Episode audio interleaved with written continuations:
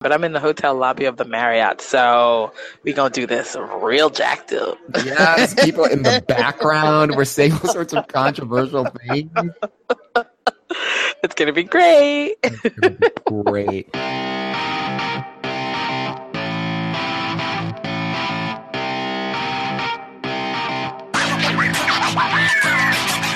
Hi, welcome to Outrageous, our bi-weekly podcast where we talk about race, media, culture, politics, and everything in between. My name is Chris. I'm here in New York City, and I'm joined by my very best friend, Trisha from LA. Hello. But uh, not in LA, huh? Not at all. I'm sitting. I'm sitting and talking to you in um, a London Marriott. The opposite of LA. the opposite of LA, um, many, many, many, many, many, many miles away, and I'm pursuing my addiction for tennis.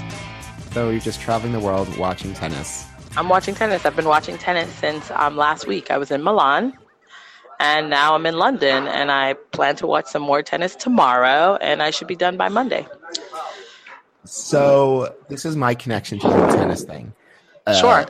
There was a Facebook post about it was some clickbaity t- post about Roger Federer, and he was Mhm. playing a match, and the other guy like bent over and showed his ass or something. Yes, Jack Sock, an And American. apparently, you know, it came on one of like those those gay sites that I follow, which is just all about clickbait. So that it's like you know Roger Federer distracted by his opponent's big body part, and I was like, all right, I'm, taking it. Like, It actually was true. It was so funny. He was actually in a really good position to win the point by hitting the ball over the net. And by having Jack Sock turn and present his rear, he was completely distracted and he hit it right into the net. And then later they asked him in the press conference what happened. And he's like, well, it was just so big. no, no, he didn't. No. yes, he did. it was a perfect clickbait press conference, actually. What Well, he I- should have said, and then he said, it was so big, I should have hit it as the target. But I, I was, which is what you're supposed to do, actually, at the net. When you're at the net, you should hit at the opponent. It's part of the strategy. But he was trying to be good and hit to the open court. what he should have done was aim for the ass. Just put it right in his ass. Eh, well, That would have been a better headline. Roger Federer puts it right in Jack Sock's ass. Wow, I can tell what kind of headlines you watch. a mess. Brutal. Oh boy! So how? So Europe is fabulous, right? Like like how we take turns being in Europe. Well, you know what? I actually really I'd never been to Milan. I really like Milan. I like Milan as a city. I my favorite city in Europe, as you know, is Berlin, and I felt like Milan was a pretty close second to Berlin in the sense that I like a small city, easy to navigate in terms of transportation, and by transportation I mean metros as well as trolleys and buses aplenty. And really good food. And Milan had all of that and more, which I really appreciated. Love that. And there's just art everywhere. So I would highly recommend Milan to you. You've not been to Milan because you were just recently in Italy, but not there, right? Yeah, I wasn't in Milan. I was in Rome, and I was right outside of Rome, but I didn't get to Milan. I will. I uh, Yeah, it's doable. eventually. You should. Be, you know, the biggest thing to do there is, um, I, I, and I did, is to go see the Last Supper painting by Michelangelo. That's where it's at. Oh, how is it? Is it tiny? Is it tiny? You know what? It isn't. It isn't tiny. You know, and they do a better job of highlighting the Last Supper than say um, they do at the Louvre with the Mona Lisa. The problem with the Mona Lisa is, you know, it's small, and then you're you're surrounded by a crowd of people trying to see it and watch it. But in this space, the Last Supper has to be um, in a carefully controlled space, temperature control, and they only let a certain number of people in, and you can only be there for 15 minutes. But we were, I was with a small group, and you can only do it with a tour. I was with a very small group, and we went in and we had it to ourselves for 15 minutes, and I think that was fine. I think you know, I mean, obviously for us it's just to experience it. I'm not an art i'm not an art genius so i'm not sitting there looking at it for two hours and going what is it? But it was great you know? I mean it was great and it was better than the mona lisa so i really figure they should Yeah, do that. They should put the mona lisa in a really nice room and then just roll people through there 10 minute slots at some time. I don't know. It's great. I loved it though. It's amazing. Do I sound lowbrow when I'm like, all right, well, I guess that's not true. But like the Mona Lisa, I saw it, uh-huh. and then I was sort of like, I just moved on. Like I feel like you look at something at the Mona Lisa, if when you see it in person, there's the reverence of like this is very old. Yeah. Like the, the artist actually touched like this piece of parchment or whatever, Mhm. whatever canvas, whatever. But I mean, not for nothing, we've all seen the Mona Lisa. Well, I mean, that's the problem. So like, like, it's it's reprints, right? You have to ask yourself, well, I mean, for you, I think it's important to see the Mona Lisa as it's originally constructed. A reprint is still just a reprint. It's still Mhm. just a copy of a copy, you know. And yes, you've seen it, but you haven't actually seen the real thing. My problem with it is that I, I didn't see it with somebody, so I didn't see it with like a group or something where they're talking you through so you maybe the at it. relevant yeah the relevant elements of it i think also with the last supper they do a really good job of priming you for what you are about to see what's relevant about it what's unique about it what are the things that he attempted to do all those kinds of things i think are helpful preparation like art is not something that just comes over you i think especially i mean some of it can be but i think some of it is like you should be taught how to appreciate art i don't No, see no, what's wrong with I that feel the same way about music. yeah I feel like I took uh, a music appreciation class in college. yeah Uh, it was uh, opera, actually, opera appreciation. It was fantastic. I mean, I didn't have any context for opera, but just um, like having about it in that way, it was really great. Let me ask you this question: um, As far as cultural artifacts are concerned, hmm like, do you think that going forward, like stuff that we make today, do you think we'll have like the same kind of impact in the future? I mean, physical things. Hmm because I, I I'm thinking like a lot of the things like the Mona Lisa and like the Pietà, which I saw when I was in Rome and Vatican City, like these are clues to a past that we mm-hmm. don't have a lot of information about. So we sort of like really take care of these artifacts. But now in this day and age, like we're recording everything. We're recording this right now. sure Like, people will be able to know what like two blowhards on either side of the country were thinking about certain topics at this period of time. You know, there's there's less mystery. So I wonder if like the things that we create are going to have the same kind of reverence. Like, do you think like in a thousand years from now, like the Wall Street Bull is going to be in a museum? Like, probably because New York will be destroyed and underwater, so I'll have to put it somewhere. I mean, I think it's so interesting. I think for you, it's really the tension between what is um, maintained and what isn't, right? In terms of our culture, right now, we can't envision that certain things won't be here, right? We, we have so much and we have so many copies of things. We have pictures, we have images, we have video, we have that. But the reality of it is that it's about what is. Um, what is left. So if something happens and things are destroyed, then you have a real contrast, right? That's really what it comes down to. It's like, oh, this is a, like a slight piece of their lives because other things are destroyed. If we had too much of a thing, I don't really know how much reverence we'd be putting in, how much stock we'd put in maintaining or even like revering it. Hmm. Part of what I part of that tension is what is present and what is lost, I think people right now are like, oh my God, you guys are ridiculous. But I don't know, 200 years from now, what if our lives are entirely different? And then to look back yeah. at, to, yeah, I mean, and it most likely will be, right? So to look back at it and go, oh, they were so self indulgent. Look at it. They were taking selfies everywhere.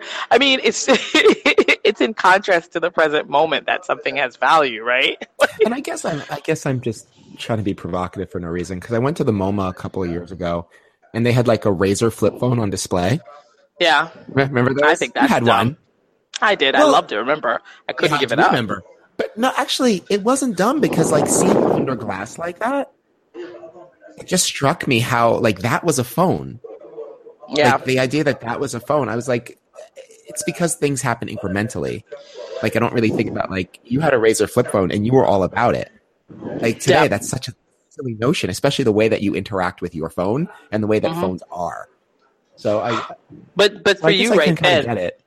but it's also still again right even the way you you gave that example it was in contrast to what phones represent now and what phones had been so i mean again like right if we if we get to the place which is your dream future where phones are inside our heads right Yes. Oh my then god. we'll be like well, listen there was a point in time when they used to carry this unwieldy thing It's like, wait, so you had two hands and one permanently had your phone in it? What a waste. I was like, yes, that was before we invented a third hand coming out of the center of your chest to permanently hold your phone. I know. I mean, I think those things are. Um, I mean, you know, what? it is interesting. I'm always curious about what is going to have value and what's going to have merit. You know, what's what's going to really speak to our time? What's that going to look like?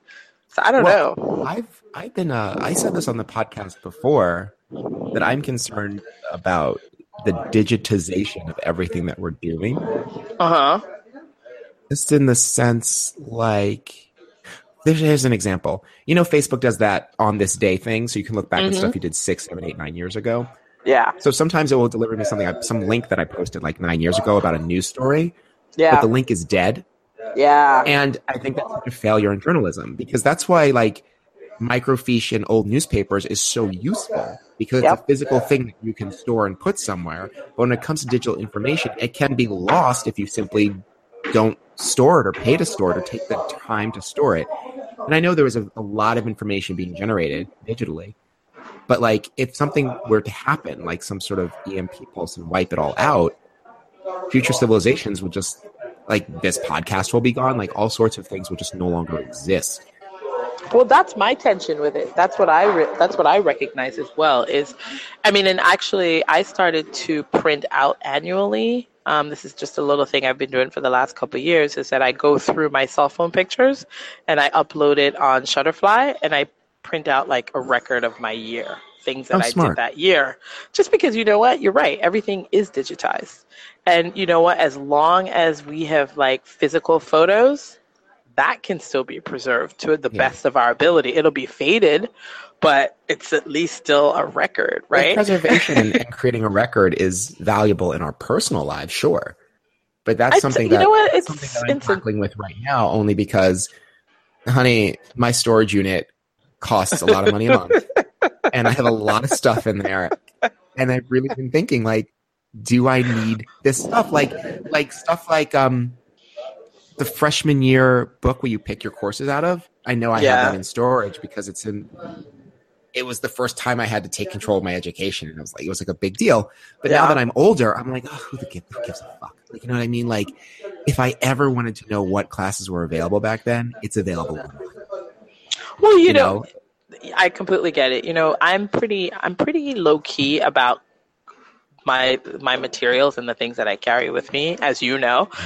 Many many years ago, y'all, I went through a phase where I I, I moved in with Chris to save money, and as a result of that period in time, I am now ridiculously unattached to things. I don't need a lot of things at all. So for me, there are three things that I really always want with me: um, books, books that I love. Not every book, but books that I really love. I want to reread over and over again, and I actually want the physical book. Um, images, pictures, letters, those kinds of things I really keep.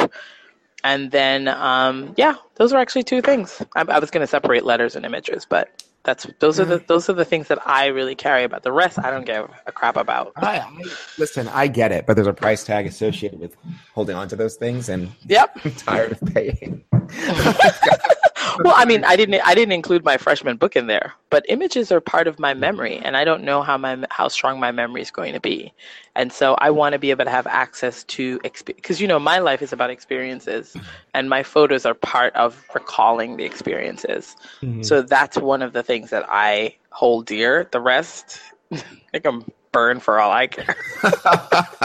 Close all of it. Oh shit uh, all right It's funny. I don't know. Well, I wanted to just let's just hit a bunch of topics like real quick because you are in a hotel lobby, and Yes. uh, I figure it would just be. We, I don't know how much we can get into like really deep and provocative topics because there's businessmen sitting next to you being like, "What is this bitch doing?"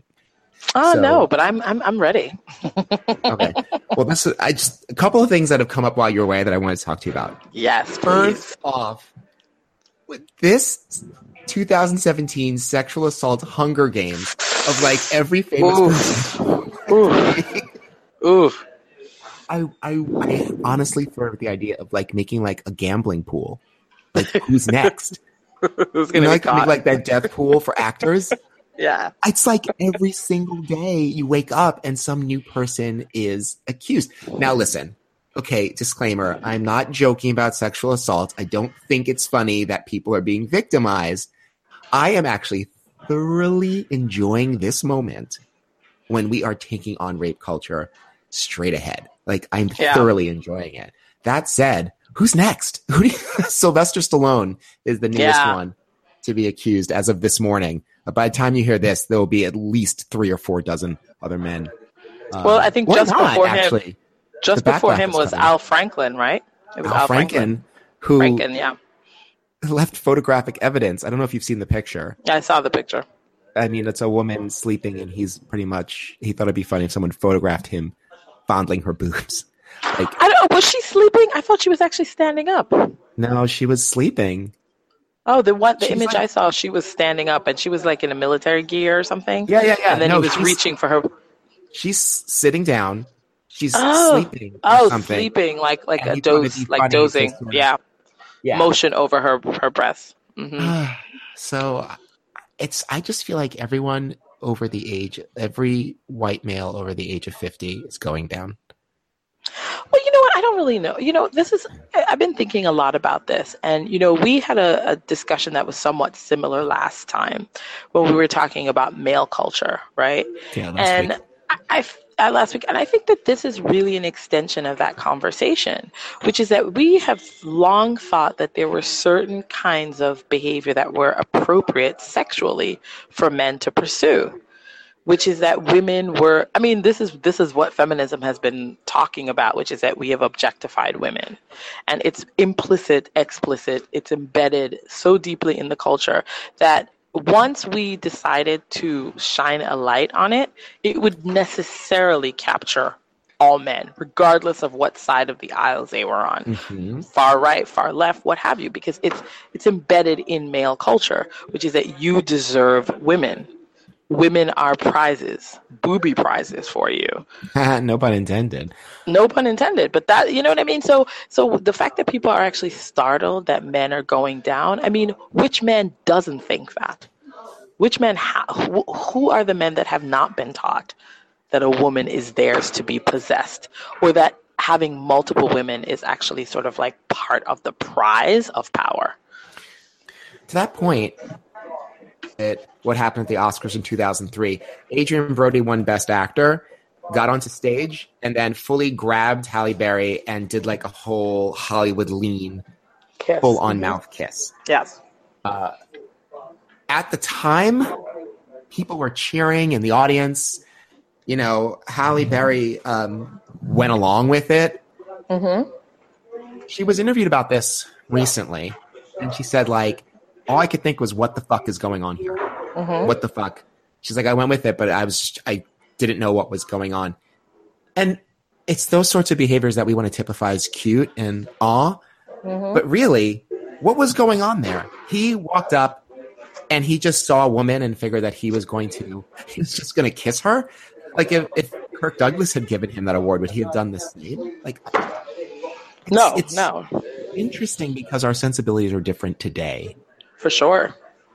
Uh, I mean, it's, it's it's these sorts of behaviors that now we have to revisit and be like, um, why did we think this was okay in the first place? It's not okay for Adrien Brody to go up there and just physically put his tongue in anyone's mouth. I mean, Well, uh, well, you know what's Adrien, I. Adrien Brody could put Sure, his tongue in my do mouth. that, but for you, but you absolutely know, criminal. But you know what? Actually, um, I don't know if you remember, but there was also a similar incident like, like this with Cameron Diaz. Remember Cameron Diaz at the MTV Movie Awards? I Oh, think it was um, as somebody moved to do it. I won't name the actor because I can't remember. Oh right, And um, and at the time, she reacted in the moment. She was um, properly repulsed. And I, if I'm not if I'm not mistaken, I remember people were actually um, they rebuffed her a little bit because they were like, "Have a sense of humor." You know, and I think in the moment, I think people thought Halle Berry managed it quite well because she she was perfectly within her right to also rebuff Adrien Brody, but she was like, "Oh well, you know, he's caught up in the moment, and you know, I'm just I'm not gonna I'm not gonna stop anyone from sort of I'm not to cause a fuss, right? I'm not going to cause a fuss. Um, I think he he didn't intend any harm, right? But I do I do like your point that I think we're having a cultural moment where we can now look back and say that was inappropriate. But I also think I mean think about let's just like think about some of the popular culture sort of storylines and storytelling that we have we've been privy to, say some like the Mad Men era, when you see like bosses expected things of their secretary, or it was you know what I mean, like the, the, the workplace was so inappropriate before we even had a term called sexual harassment. Before any of those things, there was just an expectation that women were, I don't know if there to be grabbed, and there weren't any sort of legal repercussions for you. So I think there that's, might have to been me, legal that's the weird repercussions, but there was, but there may have been legal repercussions, but there were, there was not a cultural understanding that this But was. there were no that- legal repercussions. How could there be legal repercussions when there weren't any rules on the books about what you can and can't do? You know, if, Anita Hill was one of the first people that helped to actually craft a landscape for us to even understand the idea of sexual harassment. Well, let's. le- hmm. I I think this is why this conversation gets tricky because I'm going to wade into it here, but there is a there is a fundamental difference between sexual assault, like grabbing, forcing Sure. yourself on someone, forcing your tongue in someone's mouth, like touching their private parts. There's a difference between that and making lewd and inappropriate jokes, um, or using your power to make someone just uncomfortable. Hmm I think there there is a difference there. So my, my point is is that even in Mad Men days, you couldn't boss couldn't walk into an office like grab physically, throw someone on the desk, rape them, and get away with it legally. However, the cultural understanding um, wasn't where it is today. For instance, like the honeymooners, like the to the moon Alice, like there were definitely laws on the books about men hitting their wives and beating women. They weren't as strong as they were today, but there were laws in the book. But what was lacking was a cultural understanding about why those laws were necessary. I Hmm. think that's what was going on in the past, and that's these two things now are sort of getting close to the same level. I mean, I, th- I guess that's. I mean, I guess that's interesting. I don't really know about that because, right? Because, aren't, isn't it possible in some states that you are allowed to still rape your wife? I mean, Well, women as property, know- right? I, mean, know, I know it's confusing, but I'm not a lawyer. yeah, no, no. I mean, I mean, obviously, we're having this conversation not. I don't any sort of- know, but we're not I- legalese people, but I'm just. I- I, think there are some states where there are some some laws still on the books where there's some quibbling around that. There's some quibbling about what a husband can and cannot do for, to his wife. So I think it's really strange that we there's a presumption. Yeah, there's a presumption that certain things are illegal. State that if a woman is passed out, you can Yes, place your penis in her recently. Recently, this was an issue, right? This was an, yes. It was like Yeah, they, they were trying to create a distinction about what rape was. And actually, if I'm not mistaken, I remember recently California was trying to make that distinction about what qualified as rape, what qualified as consent. And, and, and, and, and actually this was a, this was a major point of contention is whether you were conscious or not, which I thought I, I would have thought this isn't you know, up for discussion. But that was the problem was that some man had placed his penis in a woman's pers- in a person's body and she was passed out and there was actually a, con- a question of consent. The And I court was like, well, I was like, what is going on here? I mean, I guess it, I, I think there's really like this real tension between the letter of the law and cultural practice now.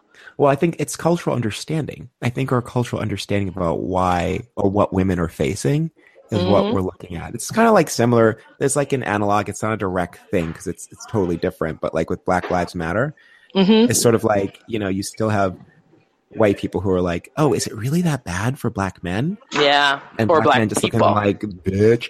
But like, I think it's the same thing for women is that we do have these laws now, but the application of these laws and the expansion of them is hindered by our cultural understanding of what women are facing. yeah. So that's why I love this moment right now.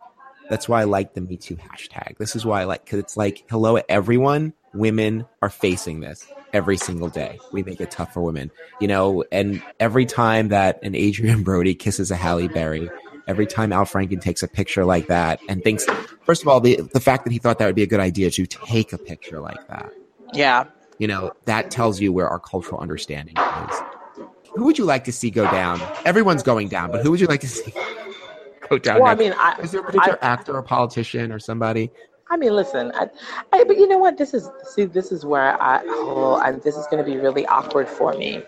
Um, is everyone going to go down? Should everyone go down, or No, should we be having, or should we, I know, or should we be having a conversation about what's appropriate and what's not appropriate?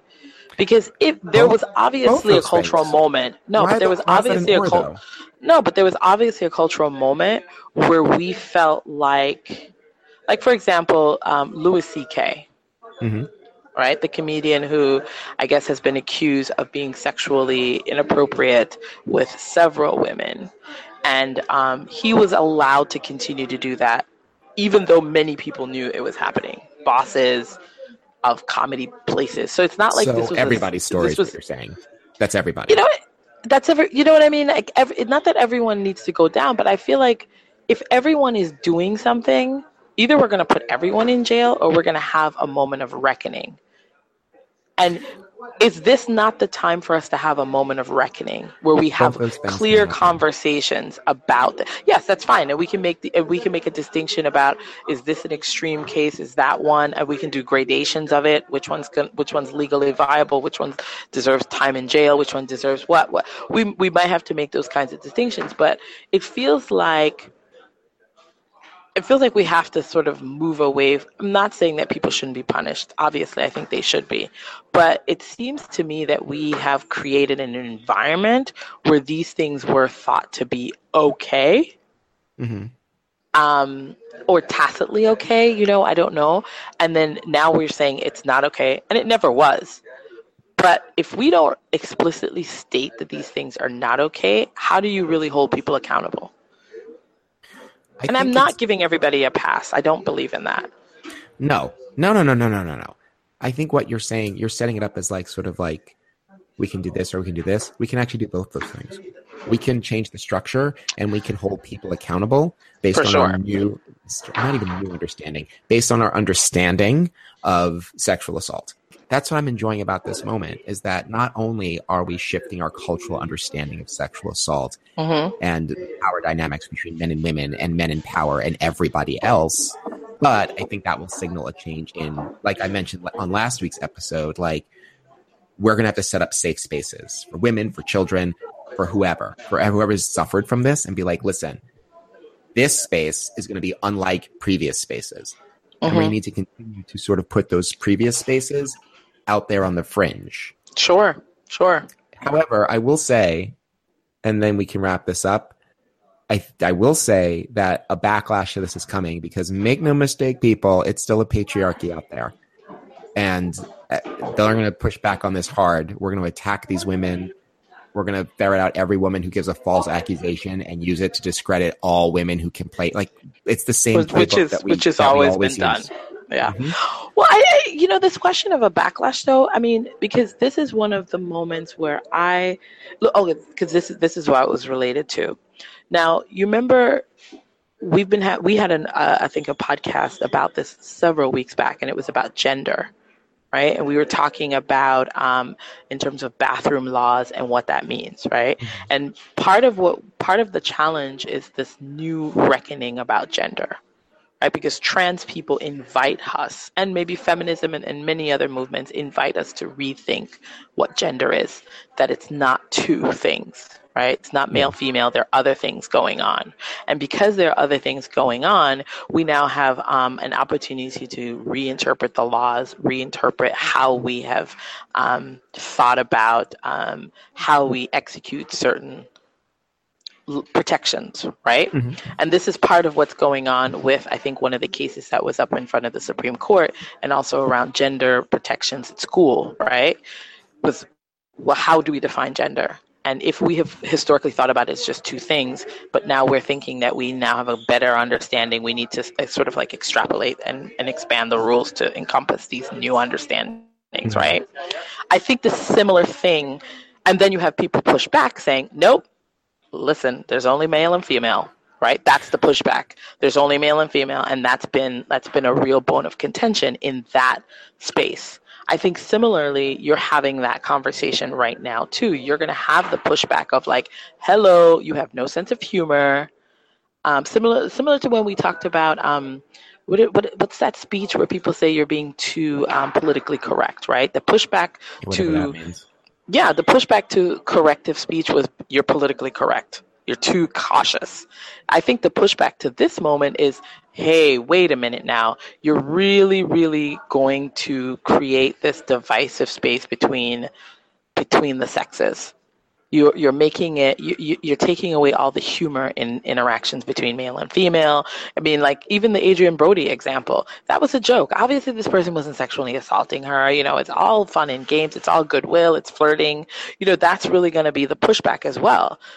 Don't you think? Not so much this extreme, like, oh, we're going to go at you and attack all, which they've always done. Can. But I think there's going to be that sort of like, hey, you humorless feminists or you humorless women, what's a man to do? Don't Well, you think that's going to be the both. pushback? It's going to Yeah. be both. And the latter is disgusting. You know, oh, t- take a joke. I, Yeah, I, I wanted to grab thing, your pussy, right? take a joke. Like that's disgusting. Um, but it's it's out of the playbook, you know? It I- I think It's very gonna be much in the playbook. Things. We're going to attack the women um, and tell them that they're liars. And then we're going to attack them and tell them that they're humorless and feminism has gone too far, whatever that means. You know, it, it's going to. I mean, I think you're around that way ripping up patriarchy. You're ripping that up from the from the from the core. and the patriarchy won't accept that. That's Yeah. they didn't get to be the patriarchy because they, you know, they took things lightly or didn't have a strong arm. So- Why do you? Can I ask though? Why do you think we're having this moment? Like, what is? I mean, what That's is this? Like, question. What do you mean? where? Like, why are we having a reckoning? I Oh, mean, is it because is it because of who is is it because of who's the leader of the country and the fact that he didn't get a reckoning? God, I'm trying not to talk about him. No, Um, no, I mean we don't have to, but I'm just like, why are we now? Why do people feel like okay, let's push through this moment. Let's really be aggressive about it. I think it does have to do with who's in office for sure. I think it's a pushback to this idea of men just getting what they want and never being held accountable. And even as information comes out, they rise to higher and higher levels. I think it's definitely a backlash to that. However, we have short memories when it comes to these sorts of things. If you recall, this happened exactly one year ago when the Access Hollywood tape came out uh, where Donald Trump said he can grab women by the pussy, and he just he discussed and described pushing himself on women and kissing them regardless of what they wanted. When that came out, twenty women came out and said that this happened to me, and et cetera, et cetera. And there was a, a whole hashtag campaign. Uh, it was the front page of the New York Times, and somehow we're here again it's sort of like being caught in a time loop. This happens all the time. The question, I think the more interesting question is is this moment any different from any of the other previous moments that we've had? Difficult to know. Maybe we'll only know in hindsight. For sure, I think so. There needs to be consequences. I mean, that's, That's always true. What thing. saying. I mean, in the sense that that's what changes a moment. Is if there are no real consequences, if nobody pays out any money, if, if for example, like, I mean, the precipitating event for this for many people probably was the Weinstein thing.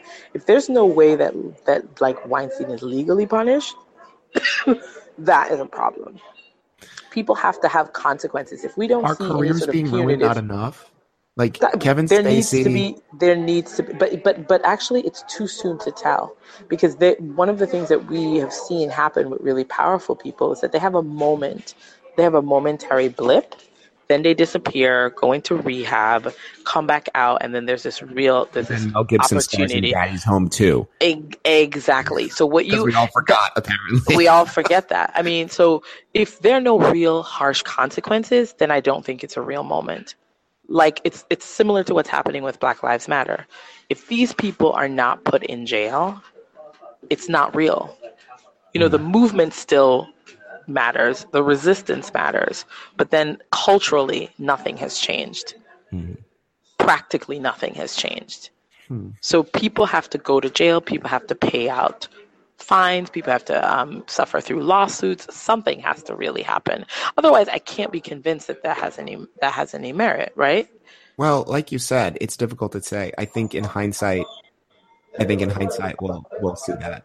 I, when I was reminded of where we were last summer around the submission, mm-hmm. I was shocked that I forgot. Oh, I, I never mean, did. Did you forget? I mean, I I remember it sort of like as part of the entire fabric of the story of the election, mm-hmm. but like it got as much attention as things were doing now. With Bill Cosby too, which was slightly different, just because like the sort of horrendous nature of the dozens of women. But we have this conversation perennially. And you're right. Time will tell if this moment is different. Like if Weinstein loses empire and Kevin Spacey never works again.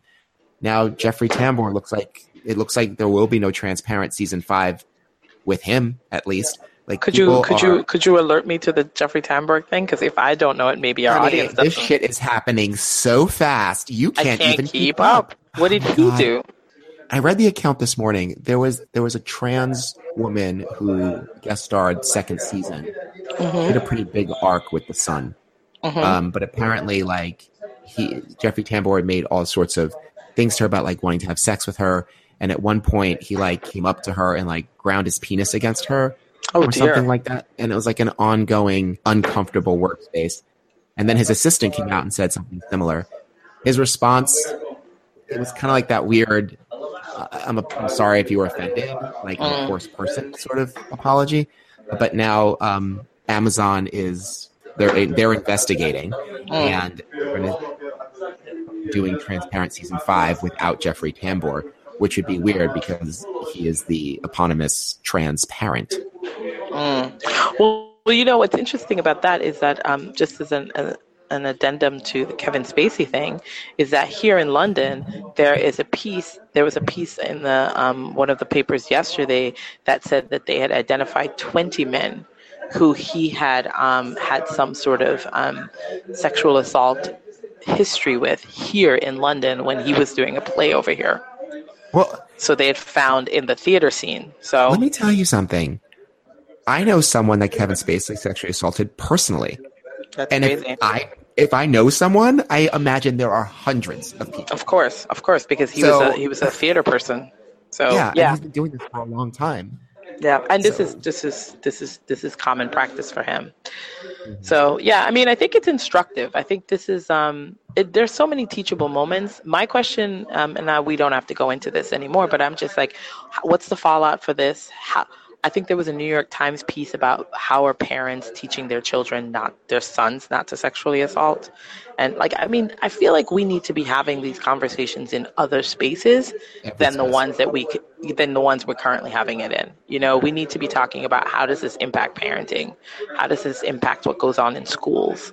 you know all of those spaces need to be we need to be confronting this but i don't know if there's language around it and i don't know where we begin to have those talks well behavior change let's leave that there let's let's make a note on our calendars to listen to this podcast a year from now and revisit this conversation at that time for sure i, I sure. want to see if they are going to be different let's let's all mark that in our calendars listeners let's listen to this episode uh, a year from now and see if we've come any further and if this moment was actually important or valid. Mm. Okay, so let's jump into another topic then. I w- wow, you found a quiet corner. I did. Basically, a bathroom. Okay. A bathroom. So if anyone flushes, don't be disturbed. yes, podcast from the toilet. Oh boy. Listen, I'm committed. I'm committed. Uh, other thing I wanted to bring up was Jordan Peele was the writer and director of this year's smash awesome movie Get Out, which is now came out in January. The studio submitted it to the Golden Globes and they put it in the comedy sec, the comedy category without mm-hmm. talking to Jordan Peele about it before. Now, the way the Golden Globes work is that they divide their movies into drama and comedy. Comedy is often seen as a less like a, an easier category. So Get Out stands a good chance of winning. However, Jordan Peele has come out and said that he has some sort of feelings about it being called a comedy. The movie is has some comedic moments, but maybe no more so than any other movie. that isn't a straight up comedy and that he wasn't consulted and that a lot of black people have come up to him since the movie's come out and talked about how it reflects their experiences and the way that the horror felt very visceral to them because it was close to real life and and what's being stated is that to call all of that a comedy isn't somehow a disservice to the material and to the people who enjoyed it so i read that. I thought it was interesting. What do you think? First a little bit of framing. It's a strategic decision because basically what they want to do is they want to make sure that it actually wins. Because in the drama category is that that war movie dunkirk? Oh yeah. And people think of that as the obvious front runner. And so they feel like if they put it in the comedy slash musical category it's a strong chance that it's going to win. Because usually the most popular film wins in that category mm-hmm. well the golden globes period will, Straight up. On some level. I mean, it honestly, it's 96 journalists from around the world that votes on the Golden Globe. And so what they're hoping to do is just transition that into sort of like a, a quirky Oscar campaign. Because remember, one of the things that, that's unique about the Oscars within the last couple years is that you can now have up to 10 films nominated. Yeah. So what they want to do is they want to give it legs and they don't think it's going to be able to compete with a Dunkirk on one hand, I completely agree with it as a business strategy. They did that, I think, actually. Let's be honest, they actually did that one year with Viola Davis. They put her in the Best Supporting Actress category for um, Fences when it was clearly a lead role, but they didn't think that she could win against Emma Stone. So these decisions are strategically made all the time in some ways, and often to the disservice of, I think, a person of color. Can I just say that what must it be for Viola Davis to be like, oh, I can't win versus Emma Stone? I mean, and it's trash, and it's trash because even Emma Stone knows that she's not as good as Viola Davis. But it's I think it's, Viola it's Davis white knows supremacy that too. movies, and she's like, it's the white supremacy award. Listen, it's the white supremacy award, and Emma Emma Stone is who you've chosen as your winner. So you're going to come with all kinds of reasons and ways to ensure that you figure out a way to get Viola Davis an award. And so you're going to say she's submitted as a best supporting actor. I mean, in some ways, that's really the larger question, right? The larger question is in is that this movie, the movie business is about buttressing white people. And so you have to come up with a strategy to ensure that a movie that is essentially about black people's experiences, whether it was horrific, comedic, dramatic, what have you, you have to figure out a way to craft a narrative around it so that the people who are going to vote can find some way to honor it. That's really, that's really the way it works. And so in having to do that and in hmm. having to even have this conversation, we've already revealed the bias of that industry because it's not a comedy and it's not a musical. No, it's, it's not built that way. No, it isn't. So it doesn't belong in that category. But they're making a strategic business decision. Business. I understand. I understand the strategy involved. I really do. Sure. I think maybe I'm just sensitive because I'm one of the people who had a real reaction to Get Out, and the idea of calling it a comedy yeah. just feels like a slight to me. It just feels as if like there's nothing comedic happening. There's nothing comedic about the things that are being discussed it's in the fear. movie they're really just all yeah, surreal. Fear and, the fear of black, all of it. Yeah, the fear that black people have about certain situations. It's just not. There's nothing funny about it. Now, am I am I just being too sensitive? Uh, listen, I don't want to say I don't want to dismiss it. You're being too sensitive. I think one thing I wanna I want to drive the point home though that this is about winning an award. It's not about the truth or falseness of what of what you've experienced. It's about figuring out how to get this movie. That, I mean, that's, that's real. You said something so real. Wow. well, I mean, but think about it. I mean, you know, there's another movie that you haven't talked about in that category, mm. potentially in that category, Battle of the Sexes. Now, Battle of the Sexes was Emma in some Stone sense again, about a real it? issue. This is a women's rights issue, laughably put together around this Battle of the Sexes tennis thing, right? Now, obviously, mm. this one is clearly comedic, but it's also really serious and for the women that was experiencing it at the time, it was actually really serious. So talk about the consumption of that as simply comedic as well. I mean, it's like, you know, I, it's just a strange, I mean, it's a strange thing in Hollywood where at this point in time, the only thing that they can think about is figuring out how to, um, how to allow Dunkirk, a movie essentially about white men dying for a noble war, how to give it its own room to win because that's the narrative everyone cares about. Just give it the fucking the award other then. narrative- Why do we? Why are we jumping through these hoops then? If you see Dunkirk and you're like, this is exactly the kind of movie that we want to award, just award it. Like the special achievement award goes to Dunkirk, the movie we really enjoyed.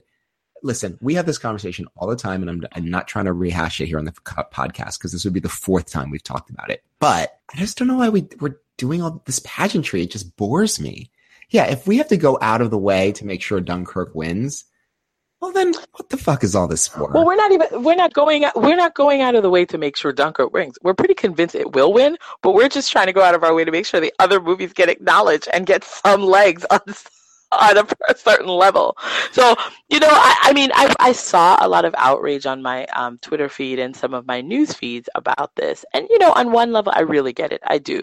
You know, a movie that had such visceral reactions for all of us when we were watching it from you know, from from the betrayal, from the, the the role that the white woman plays in it, all those things that maybe some of us can key into. To then have it sort of thrown into this like comedic category just seems like a massive slap in the face. But I also really look at Hollywood 100% of as a business. This is a business decision. Of course, you Yeah, I know that. that's get you know and that's really where i rest on it. I mean listen viola davis wants that oscar. Give her that supporting actor nod i mean sure emma stone deserves it. What? Whatever. But you know what I mean? But listen emma stone is this generation's new mediocre white actress that is going to be getting awards and we're all going to look at it and give her Jennifer claps Lawrence. We've already done that. We're moving on. We're moving on from Jennifer Lawrence to Emma Stone. And that's, I mean, this is what happens in an industry where you have to begin to ask yourself the question about who deserves to win awards. You know, mediocrity rises in this industry because it's an industry built for certain groups of people. And if it's not an industry where the doors are open to everyone, at some point in time, you have to kind of just twiddle, laugh, whatever, giggle at the people who win to me, the slap in the face was last year, which was was Viola Davis being a supporting actor nom in a movie where she's the lead actress. But it's, it was a calculation.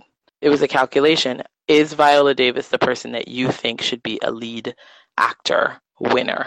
And she Um, wasn't, I guess. Oh, I guess not for some weird reason, but whatever. But I it's not weird. Is the reason though. weird? is the reason weird though? I mean, it's, it's not weird as much as it's tired. Yeah, I'm, Yeah, I'm it's tired. tiring. Yeah. I'm tired of these assessments.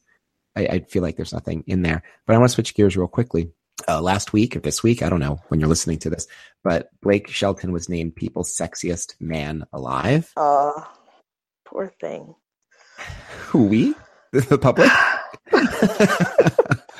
I I know you have interesting opinions about this because I know I do. What do you say First of all, it? my well, well, interestingly enough, okay, now the the sexiest man alive has always been um, affiliated with a movie coming out. Well, Yeah. well, yes, it's problematic in and of itself, but let's, I mean, we can't even dive into that because that's just dumb, right? It's People Mhm. magazine. Sexiest Man Alive. Who votes on these things? But it's usually a PR piece, right? So it's usually about somebody who has a movie coming out. I remember Brad Pitt with it once, George Clooney. There's it's usually correlated with a new film, new book, new something. So does Mhm. Blake Shelton have a new album coming out? I don't know. Is the voice coming back for season billion? I don't know. Who cares? Well, see, that's that's the thing that struck me. What struck me is that he didn't seem to have anything coming out. So it actually was a real deep dive. that's Well- the most striking element about it. Okay. And, cl- and clearly, a pl- and clearly a ploy to to reach the people demographic, which I'm assuming are Trumpers. I think everyone reads people, actually. I mean, I don't know. I could be wrong, but I never thought people as being particularly partisan. I mean, it's total fluff. I think it is. Is it? I think it actually is, though. I think People magazine is very bland, mainstream Americana fare. It's what's in your doctor's office. So, th- in some ways, I, I, I, I, I hesitate to say that it's a magazine that everyone consumes. I think it's a magazine that is um, aggressively apolitical in nature Of course. in some ways. well, you know bland. You can tell that it has politics just based on looking at the people they selected for this particular quote unquote honor. I mean, if you, if you go back, it's like Brad they threw, they threw Denzel Washington a bone once. I think maybe Ricky Martin Once. once. But isn't Denzel um, Washington the the um the the chosen black man that every person who's not black something. has picked as the one black man that they might do if need, I, if a gun is held to their head? Denzel might be that guy. when I was like 28, people were like, "Oh my gosh, you're so handsome! You look like Denzel Washington." I'm like, first of all, I don't look anything like Denzel Washington. Second of all, Denzel Washington is like a 55 year old man. What the fuck are you trying to say? Get out of here with your cross racial identification racism. Well, because bullshit. it just meant that you were really palatable. You were like the most palatable black guy they met. The most palatable black guy. That's you know. Oh yep. boy. Yeah, that's that's, that's that was always my favorite. Back in the in the dating world, it's like, you, you know, you're a hot black guy. I was like, mm, do you do you you're mean pretty? My favorite is you're a pretty chubby girl. That's fun, isn't it? Thank you! Double exclamation, double uh, question mark as well. I always like qualifiers. I like qualifiers. Or you know, you're you're pretty good looking for a black guy. Uh, I don't mm. normally go for black Oof. guys. You're handsome. Oof. Mm. I've heard it all. I've heard it all. But anyway, Blake Shelton being the sexiest man alive, I think has been it's so really fascinating because while people is apolitical, I think choices like this, whenever you give someone a fluff award mm-hmm. like this, nothing but political because you have. Yep. I don't necessarily mean having to do with politics. I mean trying to appeal to some broad swath of the population for reasons, whatever your reasons happen to be, right? What I'm saying is that they didn't actually get a sexometer and measure Blake Shelton or anybody else. They sat around in a room and they decided like, how many magazines can we sell if Blake Shelton's on the cover, if Cristiano Ronaldo's on the cover, if Idris Elba's on the cover? And those numbers are what drove their decision. Like uh, maybe I'm too cynical, but that's what I believe. I just can't believe they arrived in Blake well, sure, Shelton. Obviously. Like you said, I don't think he's got anything going on other than the voice. Does he release music? I honestly don't know. I've never heard him sing. So, I mean, it might be tied to voice, but I, I could swear the season of The Voice is ending. I mean, the thing that I, the thing that strikes me about Blake Shelton. Now, listen, Blake Shelton is as innocuous as it gets, but doesn't it feel like his time is past? I mean, you could find another innocuous, um, plaid-shirted, vanilla guy, right? Well, but I mean, here he is. He's here, so why not use him? I guess that was the, I guess that was the I idea. Mean, I, but you know what also but you know what so middle of the road and also probably potentially really recognizable just as a name and a brand that is affiliated with the voice. But i it's i i i, I have paid attention to sort of the pushback because somebody somebody remarked I, I thought this person was brilliant. Imagine being named people's sexiest man alive and then having to spend the next 24 hours hearing people talk about how horrendous you look and, and having them reject the label vociferously. well, well, what, that's what never was, happened. That's actually never happened. what was revealed is that it's not just not only is his sexiness in question, is that he has a history of tweeting some fairly racist and homophobic tweets and homophobic things, which yeah. took all of ten seconds to be all over the internet. I mean, if you ever watch The Voice for but a second, the sort of back and forth that he has with Maroon Five guy, it's always like heteronormative right stuff. We call. I mean, Adam is that. He's that. It's super locker room talk or whatever the hell Kellyanne Conway would say. Like, like it's it doesn't make me feel comfortable when I hear it. Like I feel no. like this is the butt of their jokes. If you've ever seen The Voice and seen their whole interaction, you know what I'm talking about. This tweets about just the terrible things that he said, and then his apology slash non apology was that you know I like to be funny, and sometimes my humor doesn't land, and my humor can be a bit immature, said the 40 year old country singer. he can be a bit immature at age 40.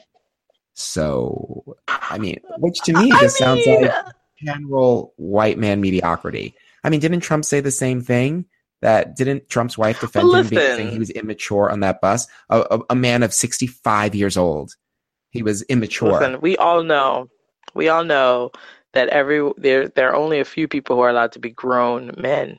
Uh, but I, you know, I think at the end of the day, I, I I'm not so much outraged by these things. I think they're just so instructive. I think it. I think these moments are more teachable than anything else, because you get this, and it's Blake, and you're like, okay, because Jason, the new Aquaman, was busy, or you know, know? honey, he's not sexy enough. He's not sexy enough. Sorry, Blake Shelton is sexier.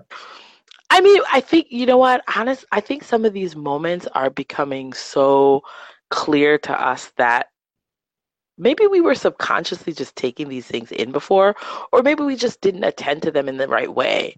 But when these things happen now and there's such blowback, I think what we're really seeing is this rejection of this kind of flat, unappealing, uninteresting representation of Americana. And I think what we what we have uh, are people who are saying, "Listen, we want vibrancy, we want color, we want diversity, we want the full range of what America represents." And what you have these media conglomerates pushing back at is absolutely not. We want homogeneity. Mm-hmm. We want full representation of the dream of this country, the flatness of this country, and so I say put it on the cover and then I reject I reject it and won't purchase it. Do you know what I mean? Like I think we just have to just let them aggressively tell us who they think America is. Well, I know that, that that sounds really odd, I guess, because people are like protesting it. But I'm like, I, don't, I just like, why am I? I'm like, I say, let's have the cultural conversation and then just don't buy people. Do you know what I mean? Like, that's the way to do it. Is take a look at it and go, mm, that's really interesting that you made that decision, people. I'm going to keep my cash in my pocket. Thanks. Well, I mean, whereas I before, I felt like people felt like they needed to just sub, sub, they needed to just like submit to it and just take it and go, okay, this is exactly what you represent. I get it. People is letting people know who they want to buy mm-hmm. the magazine.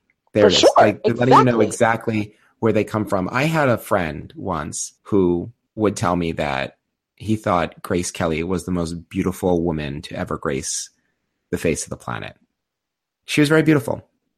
Um, sure. His construction of that told me everything I needed to know about how he thought about other people. And I know I know that sounds really harsh, and it sounds like I like rapidly politicized a conversation. I had an offhand comment that someone said, but it wasn't offhand. Like that's if that's your worldview that no one is as pretty as Grace Kelly, that kind of tells me everything that you think about like beautiful Latina women and women of color and just what is the tops. Now, I mean, if you ask me, I don't think you, we should be making statements like this. I think a variety of people are attractive. I would never sit here and be like, this is the most, the most beautiful person I've ever seen in my entire life. Like I would need to qualify that somehow All because it doesn't make, it doesn't make sense. It doesn't make sense. Yeah. You're the most, you're the most beautiful person I've ever seen. So I, I think the hyperbole on the People magazine cover, I object to that actually first. And then I object to Blake Shelton being celebrated in any way, shape, fashion. But you know what I want to know is I don't remember there ever being this much pushback. I feel like it happens every year. It happens every year with Times Person of the Year as well, isn't it? No. I mean, Times Person of the Year invites real discussions about what the impact this person has had on the culture.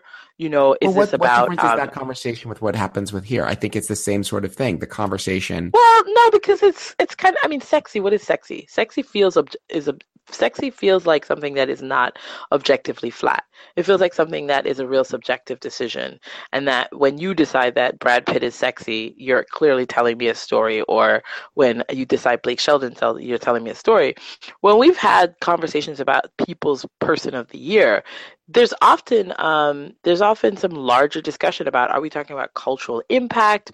Are we talking about people who just brought a lot of eyes to a magazine? It just feels like there's more weight to that question than sexiest. Sexy is really about beauty and it's really about um, it's really about a cultural marker of beauty in a, in a, in a very real and specific way. And i think i think it's be, i think it's just the nature of the cultural moment that we're living in where we're really confronting all of these elements that reveal the sort of supremacist culture that we culture that we've always Im- inhabited. Mm. I feel like now we're just having these conversations. People are now raising this question. You you mentioned, you know, someone will say, "Well, you know, the greatest living author is so and so," and it'll be some old white guy, and people are like, "Really?" And you know that that's a real pushback moment now. There's no such thing in some ways as a canon, and so it's almost like we've always had a kind of beauty canon in which Grace Kelly and certain obvious people have lived in that mm-hmm. canon, and now we're just saying no. We refuse to buy into those canons. We refuse to buy into the very idea that there's there's only just one type of beauty. I, I feel like all of this is really extra. I don't know. Is that is it? Am I not taking it seriously enough? Are you not taking people's sexiest man alive seriously enough? Is that your question to me right now? I mean, how, how seriously bit. should you I take mean, People Magazine's sexiest man alive? How seriously should we, though? How seriously should we take it? I mean, obviously, people Listen, think we should take it seriously right enough now. that there've been a lot of pushback on it. You, you take it as seriously as any other headline that blurts Taylor Swift, America's best friend. Like all these media constructions, you know, like we were talking about Get Out it's all a business. It's all strategy, you know, and that strategy reveals a lot. And I it think does.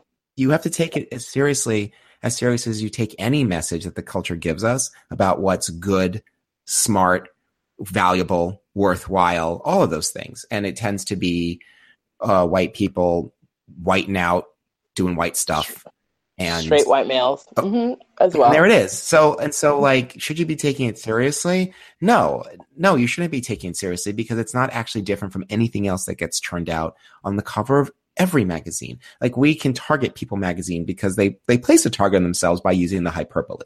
But like any mm-hmm. magazine, like you tell me, you look at the cover of any magazine and tell me what's not being advertised to you right there. And I know people were quick to be like, well, I saw Halle Berry on the cover of a magazine. Uh, yeah, you did. And you saw Viola Davis and you saw, but you know, the 11 covers before that weren't them. If, if every other, every third, even every fifth or sixth, then I could be like, okay, yeah, there, there's a diversity element. But when it's one out of 12 or one out of 17 or whatever, when it takes how many years for a black woman to get on the cover of Vogue, don't come to me with, oh, well, you know, we threw you some scraps. Why aren't you excited about that?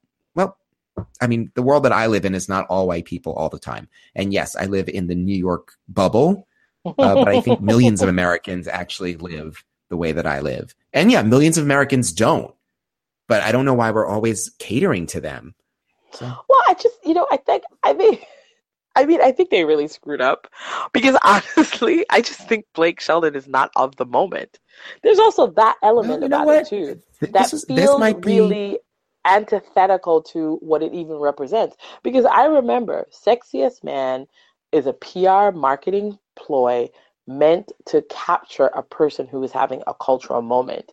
So in a weird way, part of what I think is is happening as well is the rejection of the signifier. He's not a signifier of a cultural moment. Or maybe he's a whisper of a wish, but he's not even a signifier of who is a contemporary white person that people find compelling. That's what's so strange to me, even. Do you know what I mean? Like, do you think Blake Shelton is listening to this right now? I mean, I mean, I don't know if he is, but you know what? You could have put. Why wouldn't it? Why wasn't it Chris Hemsworth? Because it already was it's coming out at the. Ex- do they not repeat?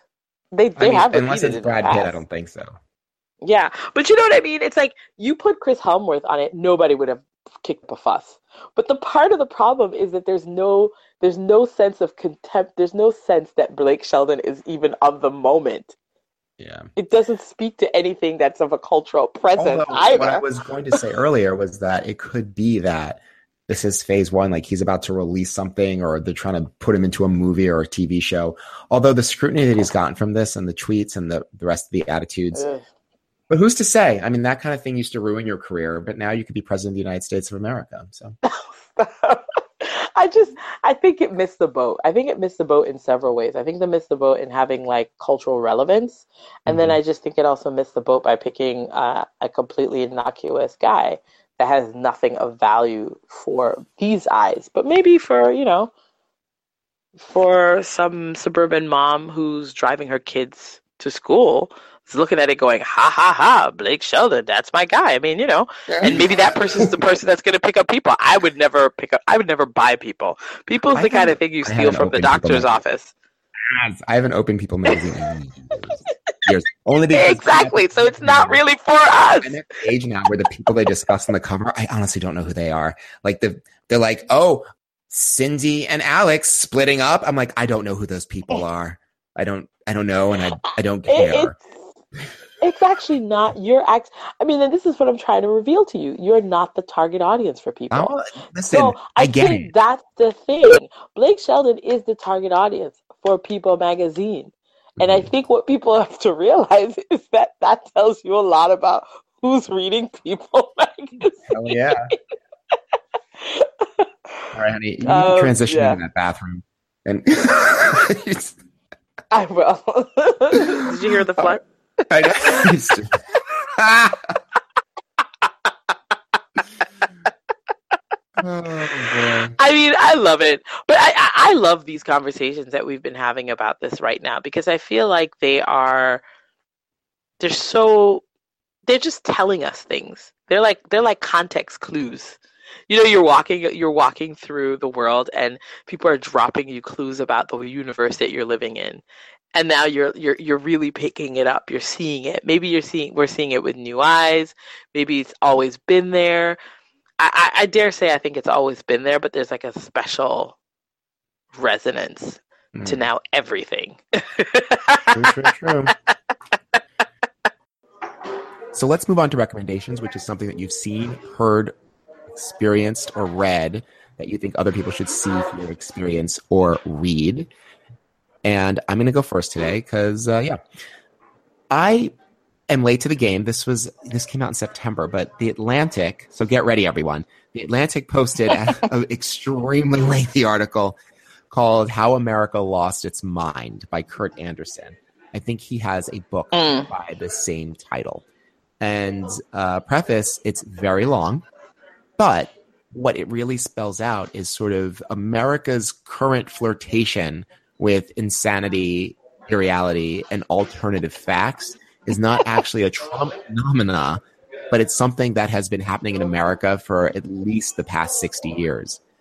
And he tracks this effect from like the 60s, like how we started with um uh, with hippies and drug culture and like psychology and new philosophies of like subjective realities and how Mm. reality for a Wall Street businessman is different from a Sherpa in Nepal, and what's real for you might be different for someone else. The rise of parapsychology, the interest in UFOs and ancient peoples um, being visited by aliens. When you read the article, you realize that, yeah, like we want to jump up and say, like, oh, this whole thing with alternative facts and this assault on reason is new. It's really not. And what the author says is that it's particularly and distinctly American how we've been abandoning science and shading it for decades. Uh, so I would highly recommend reading it. Uh, There is no shame in your game. It took me like two weeks to get through it, honestly, because I read the whole thing in parts. Then I had to go back and read it again. But it's super worthwhile if you are wondering where America went to, because what you're going to discover is that we've been there for a while. Um, so, How America Lost Its Mind, The Atlantic. We'll post it, Google it, go for it. Trisha? Well, I mean, I guess it's so funny. I'm curious about that piece because I mean, you'd have to have the ground for this moment, right? It would have had to take some time to build To this moment? to this moment. Yeah. And that's for what the to article's have about. like a, yeah, for it to have an, an It- impact to the at the highest it's that level. America America was already primed to understand things like America was already primed to accept things like I'm seeing the inauguration crowds, but someone is saying that it's more than Obama's. Let's weigh that. Like that. it, that, that and he's relate and he's relating it to the subjectification of knowledge. yes. or the relativism well, of it? What's one, that's one aspect of what he's talking about. It's one of the favorite, my favorite things that I've read, probably this year, honestly. Interesting. It it puts some, it puts a lot of things in context. So you're like, Americans are losing their minds. It's like Americans have been losing their minds. I think now with the internet, it's become, and he talks about this. I think with the internet, it's become particularly noticeable because now ideas get to be, you know, I have a crazy idea, I put it online, and instantly it has adherence before, mm-hmm. before anyone can cross check or fact check, which then makes those things um, less attractive and less necessary if it's just about getting an idea out there. Well, for sure, because now you have the democracy of ideas. Yeah, this has been. Uh, this is uh, what's it called? Um, memetics. This idea mm-hmm. of how mm-hmm. information transfers has been my interest for like the ta- past two months because mm. it, it, we can talk about it as a topic another time. It's really quite fascinating. Information is virus, which is it's intriguing. But what's your recommendation? Well, my recommendation is a complete departure. I was on a flight and I had three I had three hours to spare, and I was like, let me watch um, let me watch some TV. Let me watch some TV. I usually read, and I turned on and I'd heard people talking about the show Riverdale. And I was like, what? I don't know anything about it. What cute white kids? I don't know. Maybe maybe that time is over for me. You know, I I was a teeny bopper fan and I thought I'd like passed that. Um, but I turned on Riverdale, which is a, a, sort of modern take on the Archie comic. Uh, it, and I do, I've never read the Archie comic. All I know about them is that there's somebody named Archie, there's somebody named Veronica, there's somebody named Betty, and there's somebody named Jughead. The relationships and dynamics, I have no clue about it. So I'm not attached to any of those elements. I just knew of them.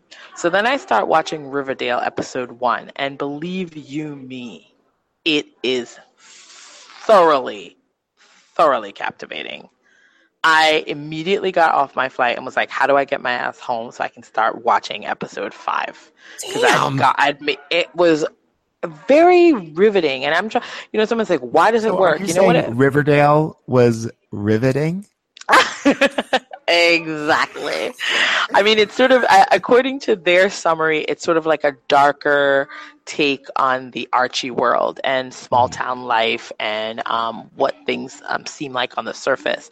But one of the things I think that's really clever about the show is that they have um, cast the parents of Archie as um, these were people that we grew up liking.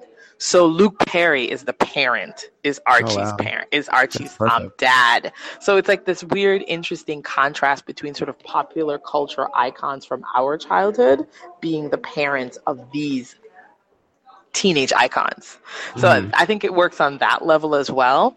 And I think the um, the dynamics between the ki- the um, the the three main characters, Archie, Betty, and Veronica, are unpredictable and I'm really believable. And I think um, so. I just it's really fun, really fun ride. I, I I mentioned it I think on my Facebook feed, and two or three people were like, "Hmm, let me check it out," and they have reported to me that they are addicted to it. So it is just a thoroughly addictive romp. They've had a full season, and um, I think they're about to start their second season. It's just a fun ride. And I'm, my biggest problem with being abroad right now is that I can't finish season one. So oh, I highly recommend problem. it. I That's know. I highly problem. recommend it. That's my biggest my, problem right now. My biggest problem with being abroad is that I can't watch Riverdale. I know. Listen, there's no other reason. There's no other reason for me to be really upset about being abroad because well, right now I know that we are being savaged by gunfire every two minutes. Yeah, I'm quite relieved by that. You are.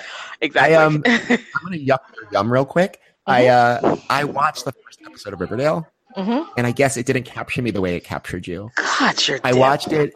When did you watch it? wow. I know. I was just teasing. When did you watch it?